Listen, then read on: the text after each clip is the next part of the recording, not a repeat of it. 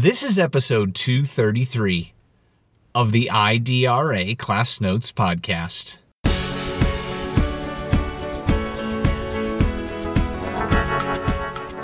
I was on the stand and I remember the state's lawyer hammering away at me about, well, how close to equity is close enough? How close to equalization would you all like be willing to accept? I told the lawyer, it's either an equitable funding system or it's not. We were never interested in being reasonable because we had the audacity to believe that it was possible to have an equitable school funding system for all kids.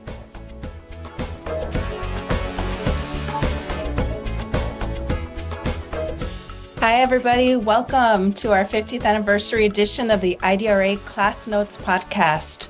I'm Celina Moreno, IDRA's president and CEO, and we're continuing our series of episodes on education and the law, where we are highlighting our nation's landmark civil rights legal milestones. And I'm here today with a very, very special guest who longtime class notes listeners will recognize Dr. Albert Cortez, who is IDRA's retired director of policy and former school finance director, who joined IDRA in 1975 under IDRA's founder, Dr. Jose Cardenas, a former Edgewood ISD superintendent, which is a district that was at the center of the case that we'll be focusing on today the historic and infamous case of San Antonio ISD versus Rodriguez. This case, uh, like IDRA, turns 50 years old this year. And although these podcasts are typically audio only in honor of IDRA's 50th anniversary, we're going to be publishing our complete video conversation with Dr. Cortez today. Dr. Cortez, I'm very excited to welcome you back. Thank you very much, Celine. I'm very glad to, to join you all for this, uh, I think, really important conversation. Thank you so much. And for more than three decades, Dr. Cortez, you have served uh, as a national treasure, um, a real treasure trove of technical expertise, just your very fascinating lived experience, and of course, your unwavering commitment to school finance reform, to the education of emergent bilingual students, to dropout prevention, school discipline, higher ed, and so many other issues. And I personally had the honor of working with you in, in several different roles. I, I miss our days walking the halls of the Texas Capitol as leads of the Texas Latino Education Coalition, TLEC, as you know, litigator doing trial prep when you were our, our star witness in the Texas school finance cases. And you know, of course, now somebody that continues to learn from you, as does our whole team here at IDRA. So we just are, are, so grateful for your generosity of time and energy and your continued mentorship of our team. Let's jump in. Okay, Celina. I think we should start from the beginning. I mentioned that you worked with our founder, Dr. Jose Cardenas, who was the superintendent of Edgewood ISD at the time the Rodriguez case was filed by parents in 1968 well, I think he joined right after that, actually. He was a transformative figure in the reform of public school financing in Texas from the preparation of the federal trial of the Rodriguez case. And then, of course, with you, many state level school finance cases after that, uh, as well as just groundbreaking Texas law that that was enacted afterward. You worked hand in hand with him, Dr. Cortez, across decades, and he has credited his work with you specifically for such significant improvements in school funding equity in Texas. Can you tell us how you met Dr. Cardenas? Well, it was interesting because, you know, as part of the background in terms of our conversation, I was a student at John F. Kennedy High School in the Edgewood School District at the time that Dr. Cardenas was, I think, vice principal over at the rival school in the district, Edgewood High School. But I really hadn't met him until I was in college in a bilingual teacher preparation program named Project Teacher Excellence, where I graduated in, in 1971. And so I met him as, as one of our speakers at, at an event. And then I got a call from one of the IDRA staff in 1975 that they were recruiting for some new projects that they had just gotten funded, including one that would work with school districts on preparing comprehensive plans to serve ELL students because of a, another ruling involving emergent bilingual students known as Lau versus Nichols that had just uh, gone down, I think about 1973 or 74. So I got that call and I decided I, I would go and, and apply at, at IDRA. And of course, the person making the calls on who would join the organization were uh, two key people Dr. Blandina Cardenas, who became the director of the Lau Center, and Dr. Jose Cardenas was our executive director. I interviewed with both of them. And after my probably 20, 30 minute conversation with Dr. Cardenas, uh, he offered me the opportunity to join staff. Well, we're so fortunate that you and Dr. Cardenas were able to connect, and so are Texas students. I want to move in now to this pivotal moment in IDRA and US history, really, uh, which is the filing of the Rodriguez case. And I wanted you to share a little bit of context with me and with our listeners of what was happening in Edgewood and in San Antonio schools in general and you know in and around 1968 when the case was filed. Well, the the filing of the case actually came after a group of students actually walked out of Edgewood uh, High School and was joined by other high schools around the state uh, to protest what they felt was inadequate and inequitable education that was being provided primarily to Mexican American students in low wealth school districts. Following that walkout, a group of, of Edgewood parents started convening meetings and decided that they wanted to file a federal lawsuit challenging the inequalities in the funding system that was created by the Texas system of school finance. The lead lawyer in that case, that was the lawyer for the Edgewood Concerned Citizens Group, was a lawyer named Gochman. And when they first filed the suit, they named as plaintiffs the surrounding districts around Edgewood that they thought were wealthier school districts. And the intention, as I learned from Dr. Cardenas and others that worked on the case, was to force consolidation of all of the San Antonio area school districts. What they hadn't realized at the time, though, was that most of the districts, other than a couple in the county and in San Antonio proper, were low wealth school districts. And Dr. Cardenas and the Edgewood lawyer who was Gregory Luna, who eventually became a state representative and a champion for equity in both the state house and the state senate, they met with the concerned parent groups and Mr. Gochman and explained that if you consolidated all of the school districts in the city that they were referencing, that essentially you would be merging poor districts with poor districts and wind up with just one large poor district, and we would not get at the fundamental problems that created the inequalities and underfunding in the system. You know, that's such an interesting point, and you know, Edgewood ISD is oftentimes in San Antonio. For those of us who are from the city, you know, is often compared with another school district, a property wealthy school district, Alamo Heights. Can you tell us a little bit about what the disparities look like, you know, in terms of per student spending and, and really what that meant on the ground. What did that look like in schools there, including what that looked like for you as as a former student of Kennedy High School in the Edgewood ISD? You know, the difference in, in property wealth was that Alamo Heights uh, had $45,000 in property wealth per student compared to $5,000 in wealth per student in Edgewood. So the ratio in wealth was nine to one the ratio in spending per student between Alamo Heights. Alamo Heights spent about $650 per student back in, in 1968. Edgewood was spending about 300. So there was a two to one difference in spending per pupil. What make matters worse is that the tax rates in Alamo Heights were half of what the tax rates were in Edgewood. And despite the fact that Edgewood had a higher tax rate, and its residents were paying more for educational programs, their children were getting less support because of the way the Texas system was funded, the way it operated. as an individual, I was very sensitive to it, both because I was a, a student at Edgewood, but I had an opportunity to visit Alamo Heights when I did college recruitment for Our Lady of the Lake and did some work for Project Stay.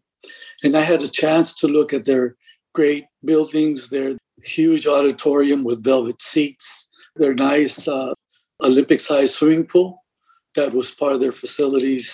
And even when you were involved with interactions with in, in competitions, for example, with the neighboring schools, you really saw the impact of the differences in funding at a gut level, and you knew that you were really not competing in a level playing field, but you just didn't know why.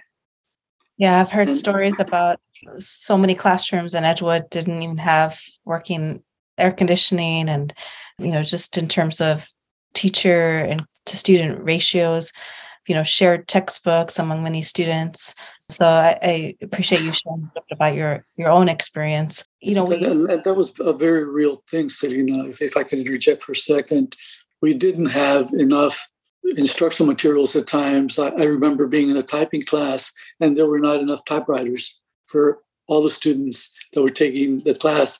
So the the keyboard was painted on some of the desks for those students that couldn't work with a typewriter needless to say, I figured out that that was probably not going to be the best way uh, for me to learn how to uh, work on those machines and wound up dropping that class. But that's just an example of how different the quality of instruction and, and your point about teachers. We learned over time that the teachers in, in the wealthier school districts had higher levels of education, more master's degrees, more years of experience. And it was very difficult for lower wealth school districts like Edgewood to recruit the brightest and the best and the most experienced teachers because they couldn't provide comparable salary or benefits that were higher in the wealthier districts like Alamo Heights.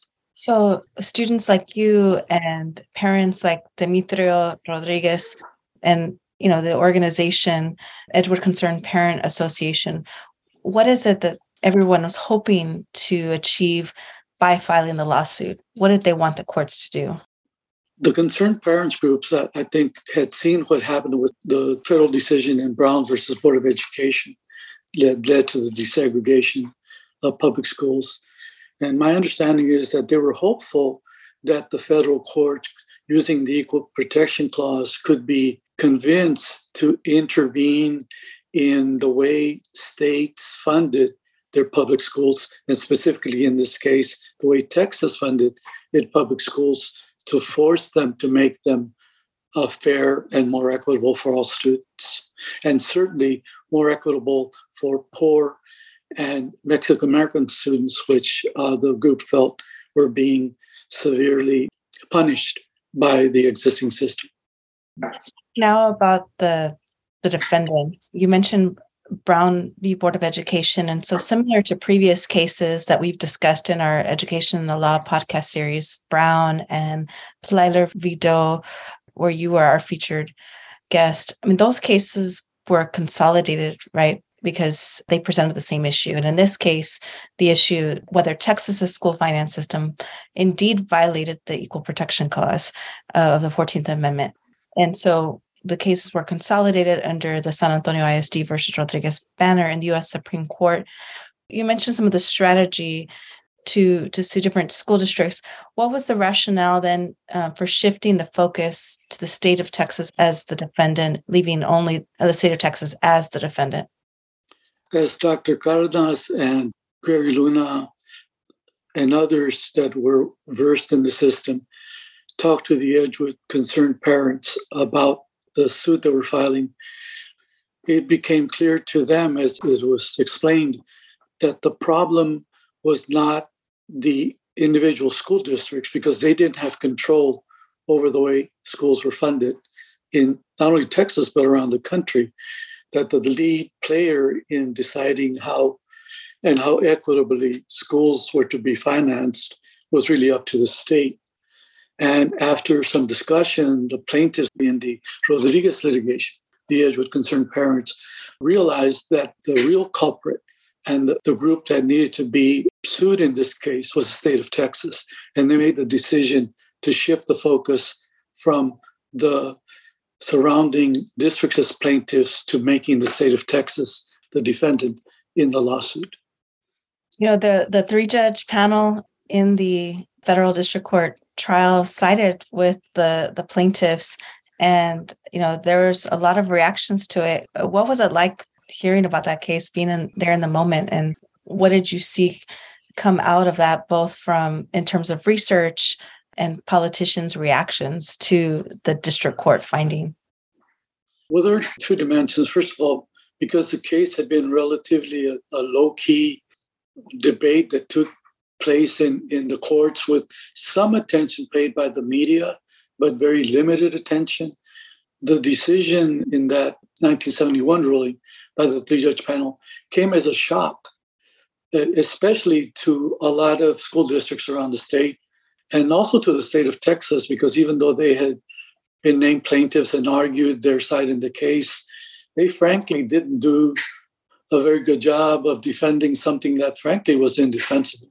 And the three judge panel was provided in, in the litigation with an opportunity, uh, not only the judge, but the people arguing the case and, and eventually the media was given the opportunity to see how unfair and unequal educational funding was, not only in districts in San Antonio, but districts around the state. Because among the evidence that was presented was not only the disparities between funding levels at Alamo Heights and Edgewood, but also between a sample of the 100 poorest and 100 wealthiest districts in the state. And the patterns that you saw between Edgewood and Alamo Heights were repeated over and over when you compared the differences in spending between that larger group of school districts. And when the federal judges in the case saw all the evidence that was presented, they agreed with the plaintiffs that, that education and access to equitable educational opportunity was a fundamental right in the federal constitution under the Equal Protection Clause. And they also ruled that the level of inequity that existed in the state of Texas was unconstitutional and essentially mandated that the state of Texas make major changes to its funding system. You know, the, the chairman of the Texas State Board of Education at the time called that federal court decision an atomic bomb. And there was a lot of controversial social science research at the time that tried to argue that money didn't matter. And even a New York Times news article from 1970 said in the case of of a quote unquote slum child, you know, his chances of learning to read were were quite limited, even though large amounts of money might be devoted to his education. So essentially, there was research that were blaming poor families of color. And there was almost a racial hierarchy of intelligence being endorsed, even by the president, then President Nixon, it's interesting, Dr. Cortez, that a Nixon appointee, Justice Powell, wrote the majority opinion in the 5 4 decision. Can you tell us a little bit more about what the US Supreme Court in its majority decision held? Well, as you know, Celina, not only did Powell, a Nixon appointee, uh, write the majority opinion, four out of the five justices that ruled against Edgewood in the five to four ruling were Nixon appointees. So it's interesting that it had a particular political bent in its uh, composition. Beyond that, what the court ruled was unfortunately that education was not a fundamental right protected under the Equal Protection Clause because it was not specifically referenced in the Constitution. Based on their judgment, therefore, it left the funding of public schools and oversight over all activities related to public education other than those protected under federal law, under the jurisdiction of the states. They also, while they acknowledged that the Texas system was chaotic and unjust, because they looked at the level of inequality, they looked at the disparities, they looked at the differences in tax rate, and they acknowledged that all of that was there and that it was unfair and unequal. But they chose to say, based on their legal opinion, that despite all of those injustices and inequities that it was not up to the federal courts to dictate to the state of Texas that it modify its state funding system. And so, in essence, they overturned the three judge federal panel. And unfortunately, you talk about an atomic bomb, it was an atomic bomb against equity in all of the states around the country. Because while the state of Texas sat on its hands and did nothing from 1968 to 1973, while it waited for a final ruling in the in the Rodriguez case, but there was a lot of other state litigation going on around the country in California, in New Jersey, in other states. And the Rodriguez ruling essentially shut down the federal avenue to try to seek equity and turned the fight for school finance equity into a state by state battle, which continued, by the way, as you know, in Texas, even after the Rodriguez case was finalized. So the Supreme Court majority said education is not a fundamental right. Poor people are not a suspect class under the Equal Protection Clause. It's not the court's place to to meddle in what they called complex formulas. But not everybody in the court agreed with the ruling, and I want to hear from you. You know, what stood out to you in terms of the the dissent? You know, particularly from Justice Marshall, who had spearheaded the Brown v. Board litigation as a lawyer for the NAACP Legal Defense and Education Fund. As you noticed, uh, the dissenting opinion by Justice that you referenced was joined in in many ways by the four other justices that disagreed with the ruling. And what the dissenting opinion noted was that education was such a critical part of providing opportunities for anyone going through any educational system and to not provide equitable and sufficient educational funding really would relegate many of these children to second class citizenship because it wouldn't provide the learning opportunities, which in turn would impact their opportunities to attend college, to get decent paying jobs, to seek further higher education, and, and to improve the, the well being of their families. So, as the justice noted in his dissent, he thought that the ruling in Rodriguez was actually very contrary to the positions taken in the earlier Brown versus Board of Education decision and predicted that it would set back uh, educational opportunities for children all over the country, which I think was an accurate prediction. Yeah, a real betrayal of Brown and seen by many legal scholars as one of the worst opinions since the civil rights era. But you do mention that, okay, once the Supreme Court ruled this way and bounced it to the state by state litigation, what impact you know do you think you've seen from the ruling on school funding inside and outside the state of Texas. What did that state by state litigation look like, particularly in Texas? And, and we know that you were very, very um, involved in that as a key expert. I think the, the, the godfather of school finance reform in Texas was really Dr. Jose Cardenas, because after the ruling in 73 is when he decided to form an independent nonprofit organization to essentially tried to reverse the impact of the Rodriguez ruling here in Texas by forming first Texans for Educational Excellence, which eventually became IDRA in 1975.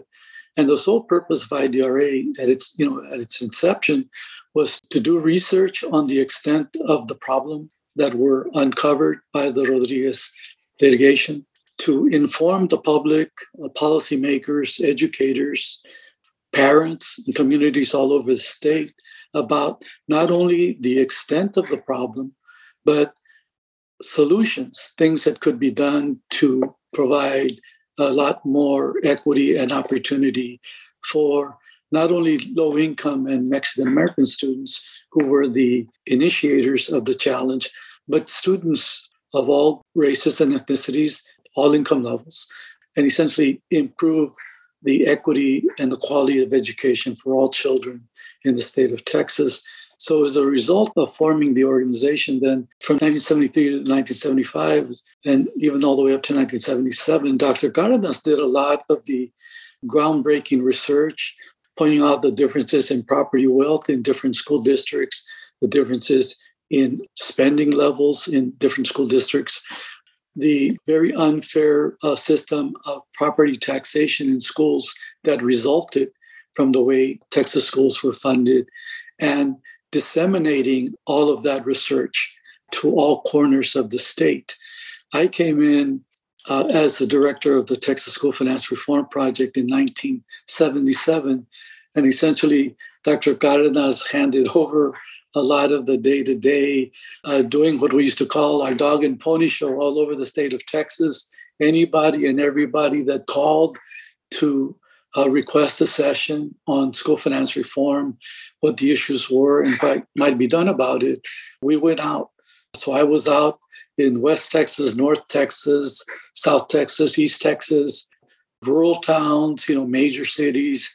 I talked to uh, education groups interesting enough, we also got requests from legislators who wanted to be more informed about issues that they had to vote on during the, the Texas legislative sessions.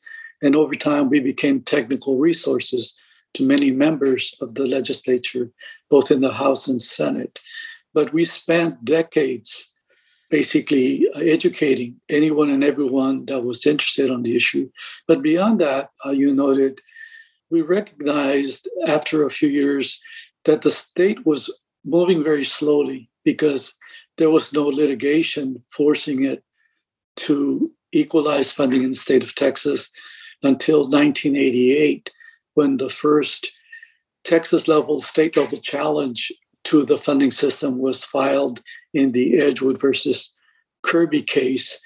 IDRA worked closely with MALDEF and other groups in actually framing the challenge to the existing funding system. And we also served as expert witnesses, especially Dr. Cardenas in the early cases.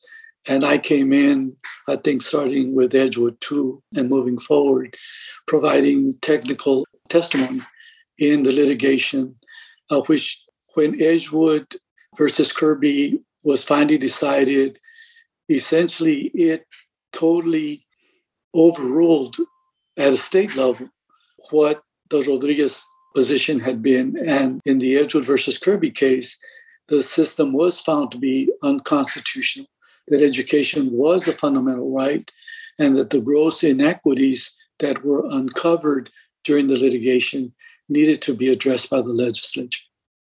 And Dr. Cortez, you were, you know, you were involved with Dr. Cardenas in, in some of that that groundbreaking statutes that were enacted by the Texas legislature. Can you tell us a little bit more about what they did? You know, especially uh, one of the provisions that still gets the bulk of the attention today, which is a, a recapture provision, or what some people have dubbed Robin Hood. Right. Uh, the state was finally pushed into adopting major educational reform. But frankly, it didn't occur after the Edgewood One decision. After Edgewood One, they came up with a plan that would do studies and make recommendations, but essentially not do any fundamental changes to the funding system. And that was challenged in Edgewood 2. You know, they lost Edgewood 2 when the court agreed we really didn't do anything to fundamentally change the structure. They began to get serious in the early 1990s to make significant changes in the way the system was funded. It included providing substantially more state support of education and increasing the amount of the state share that was provided in support of public schools. At one time, it had fallen you know, down in, in the 30% range, which means that local school districts were carrying 70% of the burden. That was one of the things that was changed with the Edgewood decisions. The state began to play a much larger role and began to make much more significant investments in funding for public education. Among the changes that were made, a lot of the major changes were, were first adopted in House Bill 72, which was adopted in 1984. But while some structural changes were made, the issue of equity was not sufficiently addressed in that major reform law, which did make a lot of improvements, but didn't go anywhere near enough to neutralizing the big differences in spending that you saw between low wealth and high wealth districts. At the time that law was passed, the wealthier districts in the state were still spending several thousand dollars more per student than the poor districts, despite the reforms that had been adopted. So, with further legal challenges, the state eventually adopted what were called county education district formulas, which essentially consolidated the tax basis of school districts on a county level and equalized funding across the state. IDRA was one of the authors and creators of that CED based system, but the wealthy school district hated it. And they went back to court and essentially got the county education based system, frankly, which to this day I think was a better system, more equitable, and probably more efficient. But that system was ruled unconstitutional by the Texas Supreme Court.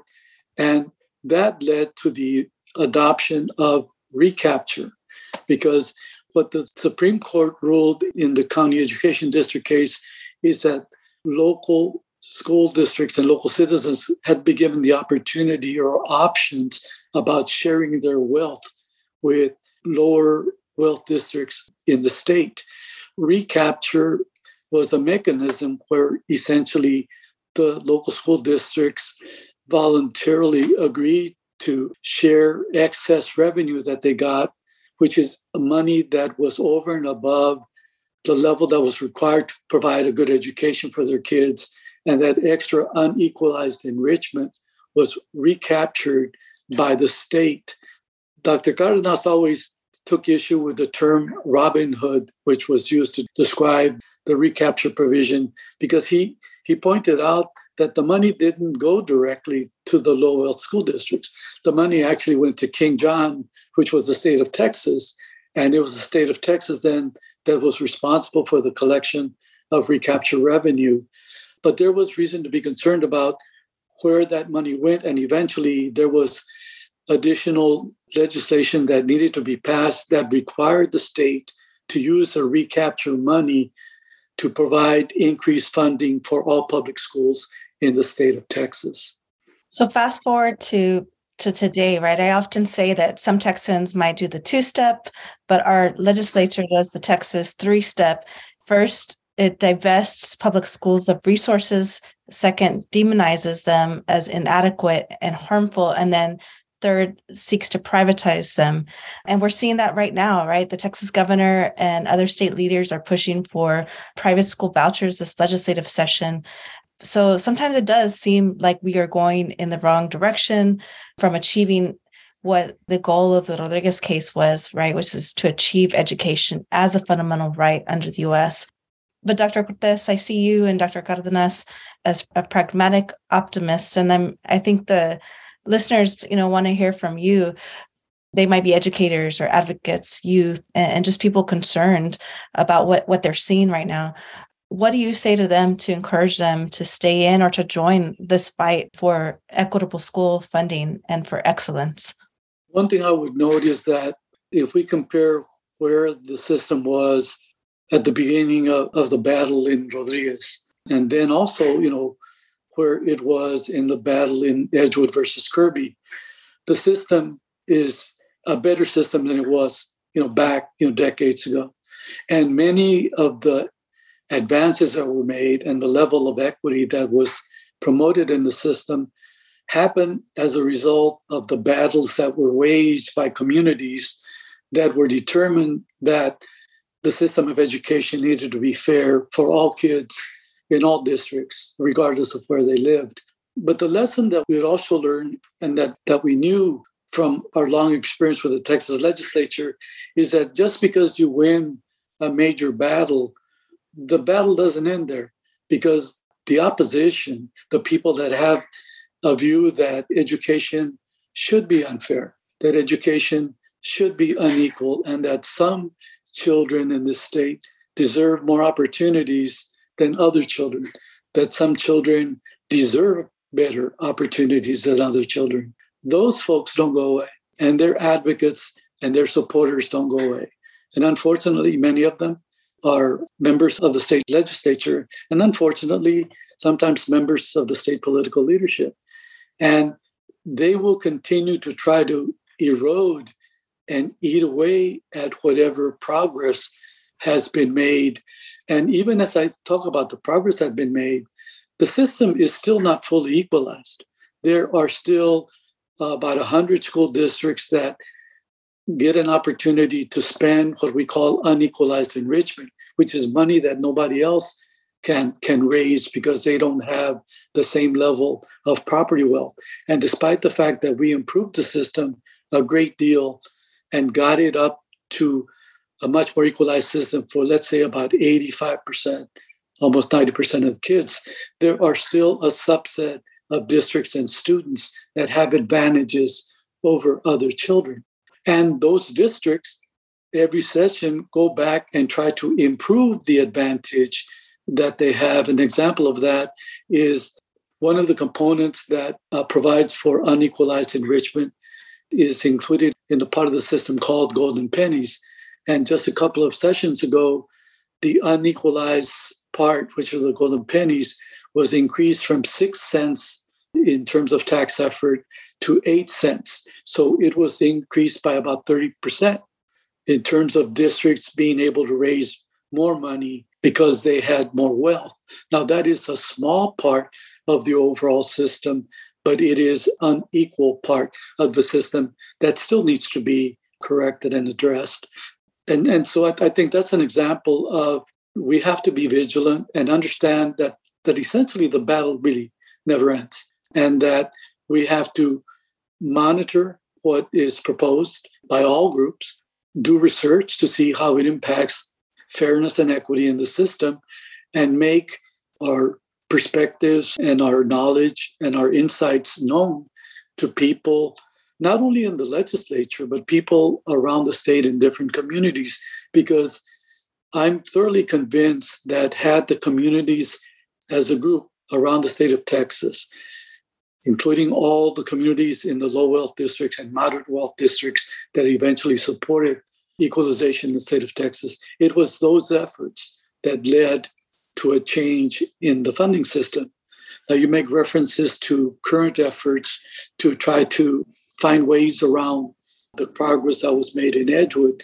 The current push for vouchers is an example of that. So, some families in some districts that had huge advantages because of differences in wealth that were neutralized in the reforms that were adopted now see vouchers as a way of getting the state to provide them funding to go and put their children in exclusive private schools that don't answer to anyone.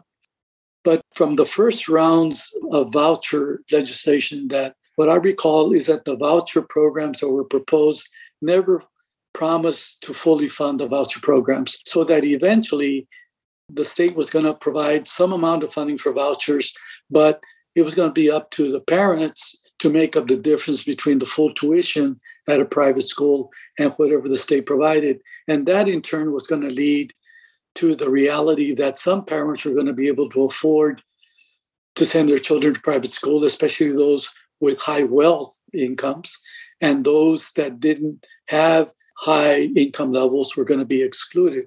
Beyond that, when they talk about vouchers providing choice, the choice is going to be left up to the private schools. No one is going to require, I don't care what they might say in legislation, for a private run entity to accept children from public schools.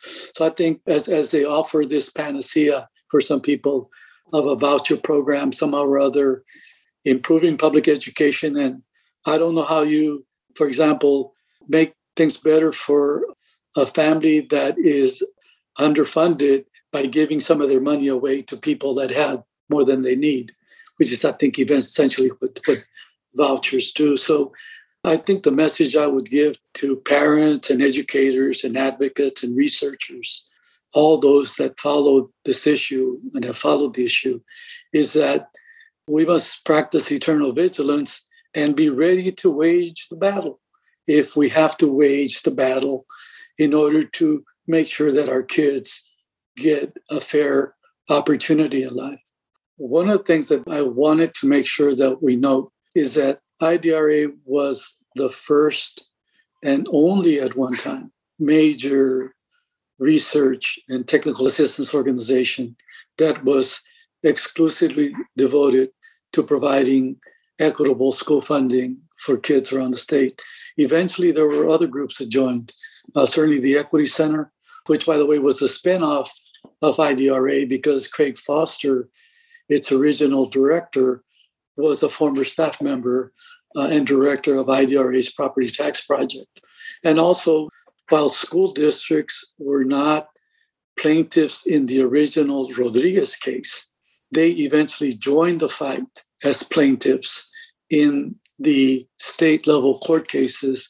And so all those school board members, you know, superintendents, uh, but most importantly, the citizens, the moms and dads, the abuelitos, abuelitas, you know, tios, uh, tias, the citizens that lived in those school districts really were the ones that prodded the legislature, frankly, by making sure that some of them were not going to be reelected if they didn't do something about the problem.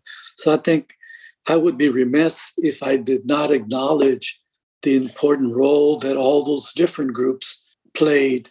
Of course, not to forget groups like MALDEF, because while we might have had all the technical expertise and the research information, had we not had groups like MALDEF and people like yourself and Al Kauffman and some of the lawyers for the Equity Center. I remember his last name was Woods.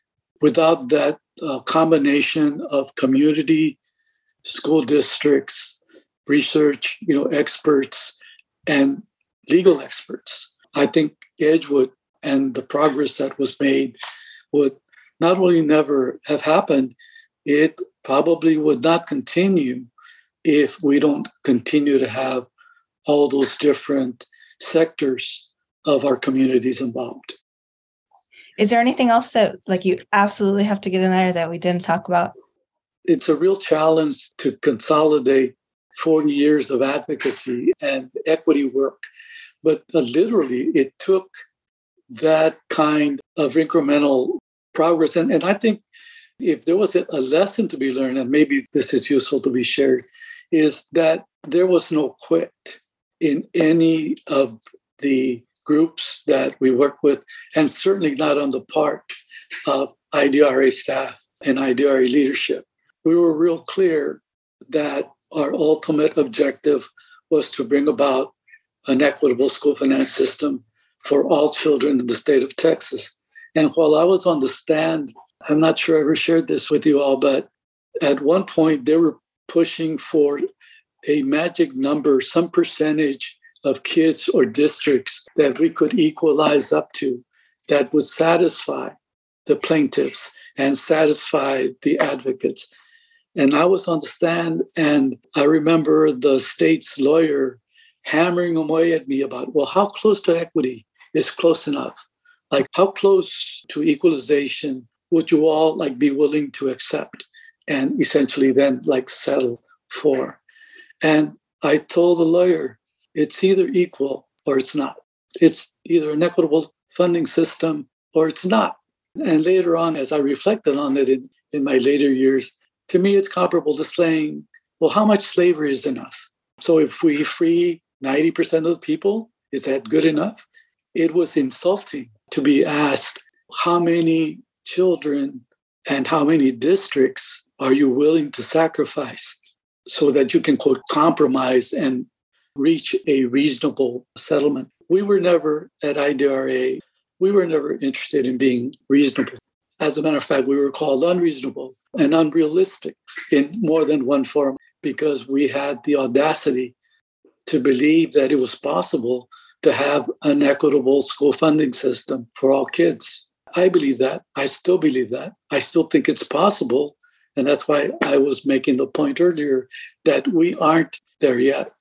And so there is still some work to be done. In addition to fending off the attacks on equity, we still have a little bit of ways to go before we can say that Texas has a school funding system that is equitably funding all children in the state of Texas. So I'll close with that.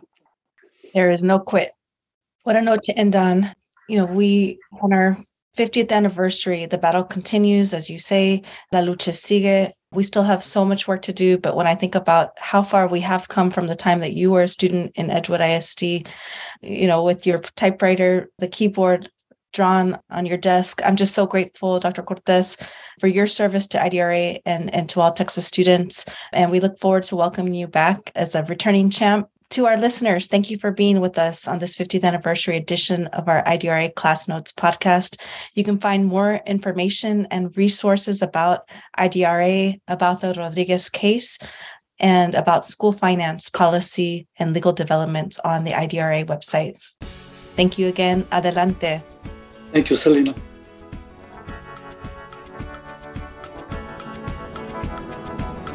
Thank you for listening to IDRA Class Notes. For more information on IDRA and other class notes topics, go to www.idra.org. You can also send us your thoughts by email to podcast at idra.org.